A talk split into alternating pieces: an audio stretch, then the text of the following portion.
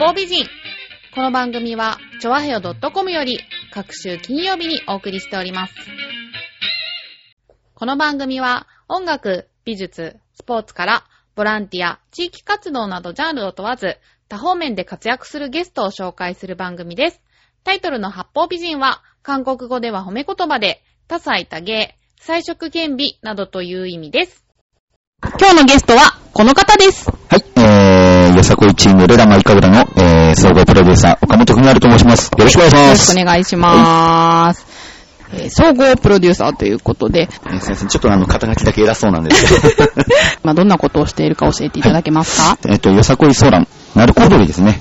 えー、鳴子を持って踊る、あのー、和の踊りなんですけれども、えー、そちらの総合プロデュースの、もう何やってるかって言ったら、まあ、衣装デザイン、えあーそうなんですテーマ考えたり、はい。えー、歌詞を考えたり、振り付けとか、歌とかもですね。はい。歌もストーリーがあるっていう風に聞いたんですけど、はい。はい。そういうのも全部、もう全部、あそうなんですか、はい。まさに総合一。存でこう。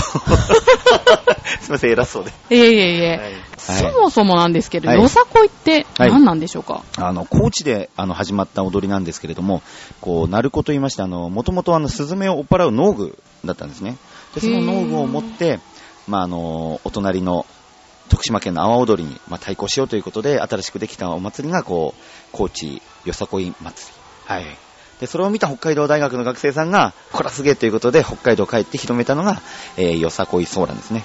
こう、よさこい踊りと、こう、ソーラン、ソーラン節をこう、ミックスしたのが、あの、よさこいソーラン祭りということで。じゃあ、このよさこいチームは、はいそのよさこいソーランにも出てるわけじそうですねゃないです。か。僕らあの、よさこい、一応あの、高知系、まあ、よさこい、よさこいと、はいあと、ソーラン系と言いまして、まあ、よさこいソーランと。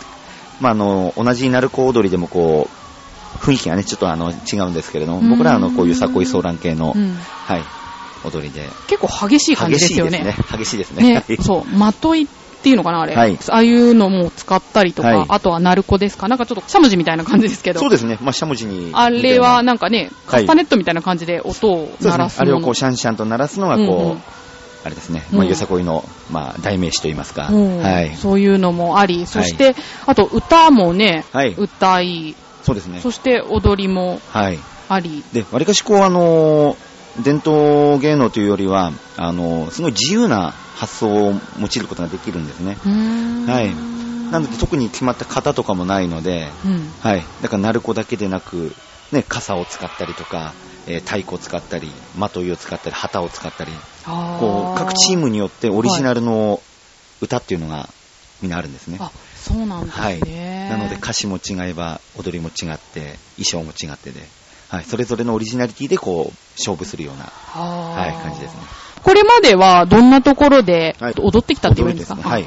えっ、と、一番こう、はいまあ、東というか北というか、えっと遠いところだと札幌ですね。札幌で踊り、えー仙台、えー、あと山梨とかもあったかなあと、まあ、あと関東近辺が多いですね。はい。あーでも遠征するんですね。遠征ですね。うんはい。そもそも船橋のチームってことなんですけど。そうですね。はい。最近あの、東京の方からとか、県外からも結構メンバーが集まってきてですね。結構物好きなメンバーが。いやいやいや、でも人数がすごいですね。何名ぐらいいらっしゃるんですか？110ちょっといますね。はい。110ちょっとすごいですね。じゃあ、その北海道とかも100人ぐ単位で動いて。そうですね。もう100人、100人単位で、はあ。もうちょっとした修。学旅行というか。本当ですね。またね、年齢も様々で。そうですね。上、下、中学生から上が70、運歳までこう、幅広く。はあ、ちょっとね。70、詳しく言うと怒られちゃうんで、こう。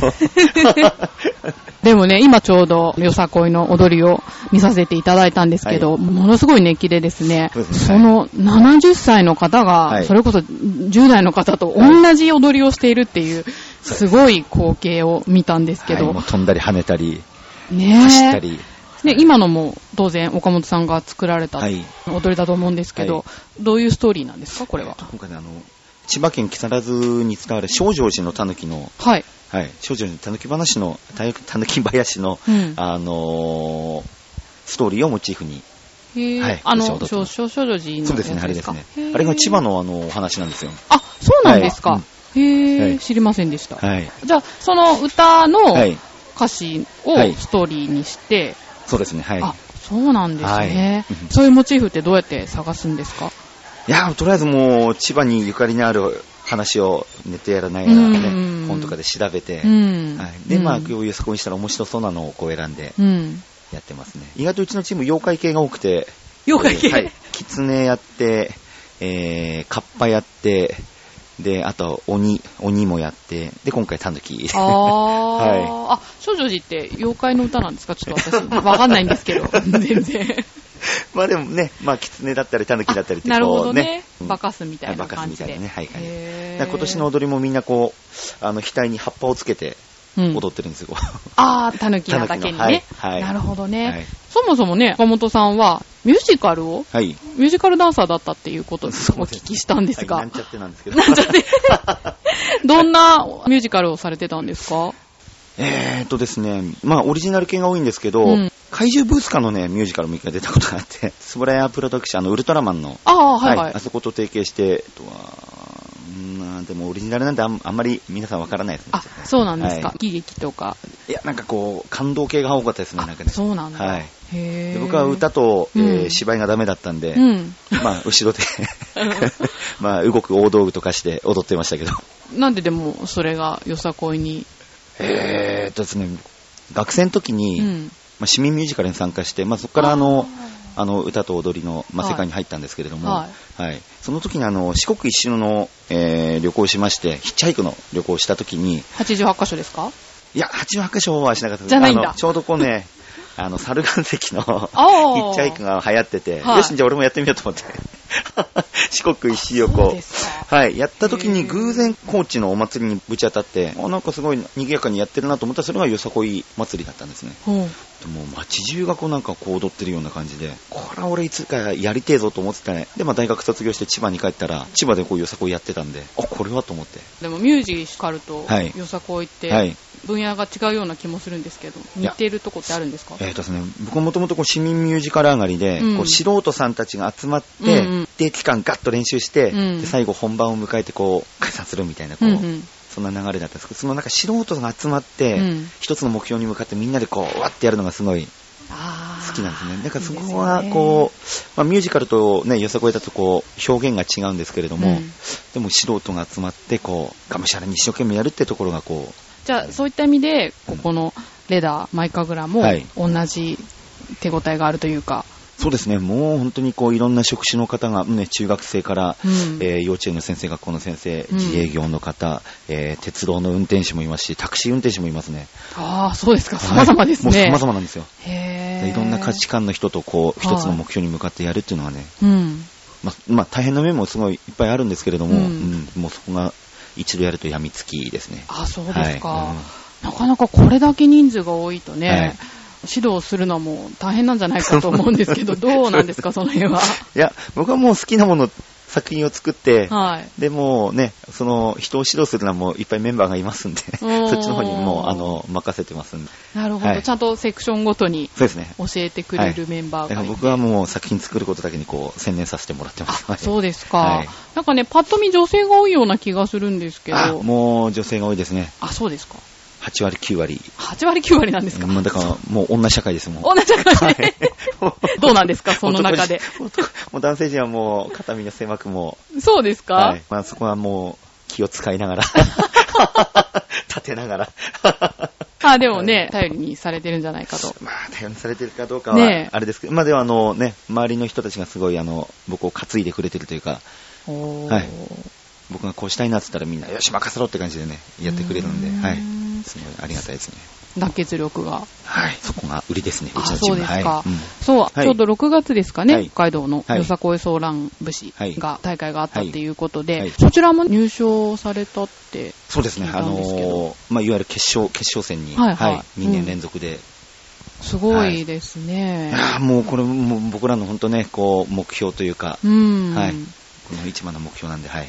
そのお祭りってはい。行ったことがないからどういうものかもわからないんですけど、はよさこいチームがい。っぱい集まって競はい。い合うものなんですか、えっ、と、その、イベントにもよるんですけれども、はい。まあ、あの、普通にこう、お祭りのように、うん。各チームが集まってやるのもありますし、もう大会と称して、はい、いろんなチームがこう、せめぎ合うのもありますし。はい、だからこの間6月に札幌であったのは、その、いわゆる大会なんですね、これ。ね今月も船橋の方で。そうですね、今度はあの地元の市民祭りがありますんで、はい。はい、そこであの披露するという、はい、形になりますそれは、あの、普通に競いわけじゃなくて出演されるっていう。ちなみに岡本さんもはい、ご自分で出られるんですか？そうですね、僕もあの、端っこの方で、あの、踊ってます。あの、端っこの方で。はい、あの、踊れない振付師なんで、踊れない振付師。もう最近しんどい。しんどいんです。どの辺がしんどいですか？いや、自分でね、こう、はい踊りつけっていうのもなんなんですけど、はい。あの、今年の踊りちょっと大変、大変ですね。すかはい。だからよくそのね、うん最最高齢の、うん。はい、方よく70代の方が踊ってらっしゃるなと思って。私もちょっと見ていてめまいがするぐらい激しい踊りで。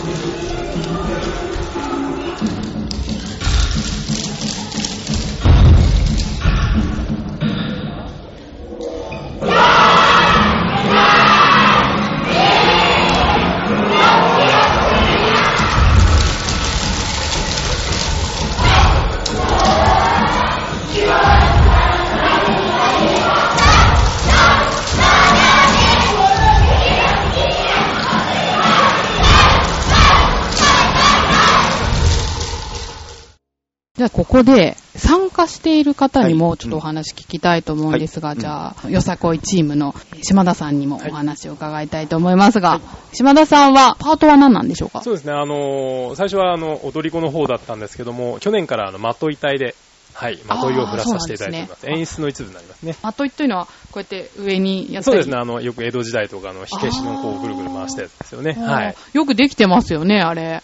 あの、一応、大道具係がやっぱりありまして、うんその大道具係が先生の注文通りに作ったり、壊したり、作ったり、壊したりで、やっと出来上がってあ、そうなんですか。じゃあ、どんどんどんどん形変えてるんですね、毎年。そうですねはいあそうなんだ。まといが導入されたのはどれくらいなんですか？2009年ですね。はい。あそうですか。はいじゃあ、それまでは。それまでは2009年本当に上げたり下げたりだけだったんですけども、うえー去年、一昨年ぐらいからそこに振りながら、踊りの振りもつけて走ったり、戻ったりとか。もともと型がないですねはい。もの、自分でいろいろ自由にできるっていうええ点では、そうですね。すごい可能性が広がるなと思うんですが、はちなみに島田さんはなんでよさこいチームに入ったんですか？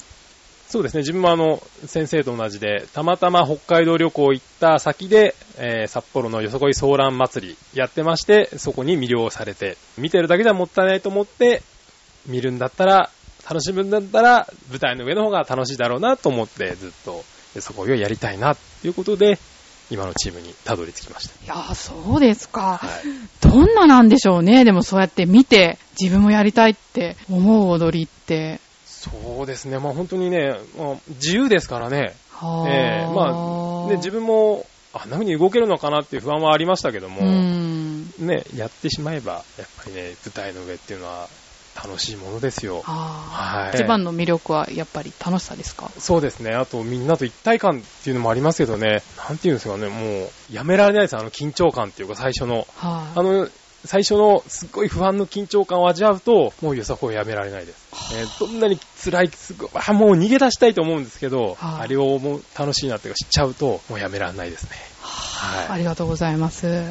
島田さんでした。はいありがとうございましたありがとうございます。いやー、熱いですね、島田さん。すごい素晴らしいチーム員。えっと、ちなみに岡本さんは、はい。ここに入って何年ぐらいなんですか、2006年から入ったんで、1年目ですね。ああ、そうなんですね、はいだいぶ変わってきたんじゃないかと思いますけど、当初より。まあ、若い子が増えましたね。あ、そうですか。はい。本当に若いですよね。もう中学生、高校生が増えましたね。はい。で、僕たちのチームカラーがこう、元気な、ね、あの、おこれおばちゃんって言うと怒られるんですけど、こううち、うちのチームだとお姉さんってこう、うん。いう言い方をするんですけど、うん。あの、元気な、こう、お姉さんチームという、こう、うん。チームカラーがね、うん。あるんですけども、そこにやっぱりどんどん若い子がね、入ってきたんで、うん。平均年齢が大体今37とか。その若い子が興味を持つっていうのが結構意外なんですけど。いや、でもね、エネルギーね、持て余してる。ね、そう、エネルギー持て余してる連中にも、本当にぴったりだと思いますよ、これ。そうですか、はい。うん。こちらのチーム名なんですが、は船橋市の形？はい、そうですね。が白鳥座に似ていることからっていうことでなんか由来がこちらにあるんですけど、ね。これつけたのってどなたなんですか？これはですね、うちの団長ですかね。あ、団長さん。団長さんがまた別にいらっしゃるんですね。そうなんですよ。はい。船橋市の形は白鳥座に似ていることからギリシャ神話に出てくる白鳥座の王侯レダーの名前と古事記の中で待ったとされるアマテラス大野神の神楽をミックスさせました。すごいですね、なんか。うん、やってることは結構、こう、バカ騒ぎ的な 演舞なんですけど、チーム名は、あの、すいません、行々しくて申し訳ないです。あ、でも、ギリシャ神話だったり、古事記だったりっていう、はい何でもありなんだな、じゃないけど、日本らしい発想というか、そうですね、うん八百万の、また船橋の形が白鳥座に似ているっていうのも初めて知りました。これ有名なんですか？いやー、僕もここ入ってから 聞かされましたけど。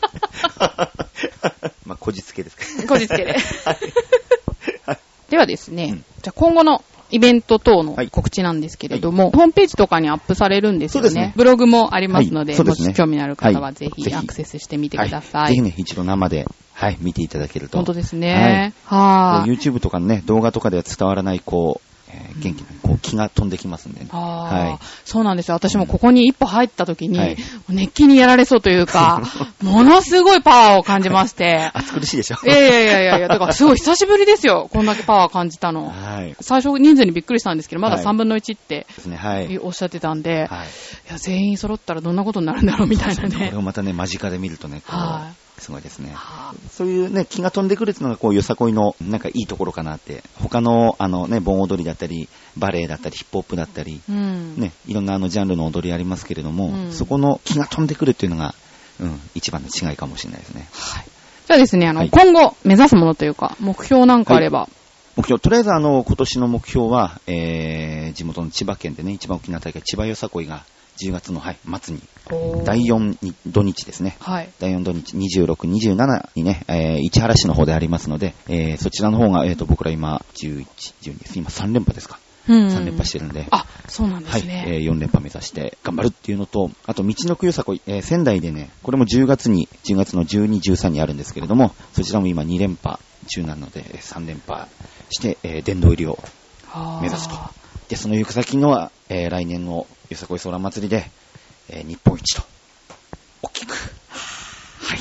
素晴らしいですでもねこ。ういうのって口に出しておくとこう、ね。本当そうでですよ。で、やっぱはいり勢いもつくし、はいね、何連覇っておっしゃってましたけど、多分やるごとにチーム員の方もはいやる気を出しながらというか、そうですね。はい。ねで、さっき島田も言ったように、こう、本当ね、こう、演舞の前の緊張感というか、こう、苦しいんだよね、本当にね。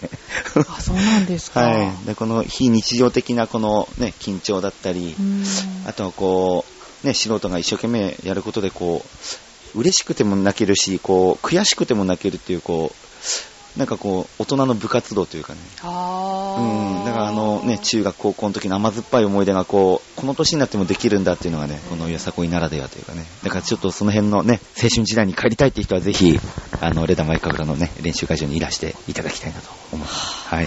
踊る時にはいなんか気をつけてることというか、心がけてることとかってありますか？は、お客さんの目を見て、えお客さんとつながるという、あの、うちのモットーとしてこう、ライブのようなよさこいをやりたいんですね。で、なんかこう、俺たちの踊りどうだかっこいいだろうってこう、上からこう見せつけるのではなく、お客さんと一緒にこう、演舞を作っていくというかこう、はい。なんでこう、お客さんが手拍子をしやすいようにとか、その辺を気を使って、えー、作品を作るようにしてます。はい、ありがとうございます。はということで、今回のゲストは、よさこいチーム、レダマイカグラの総合プロデューサー、岡本邦春さんにお話を伺いました。ありがとうございました。はいどうもありがとうございました。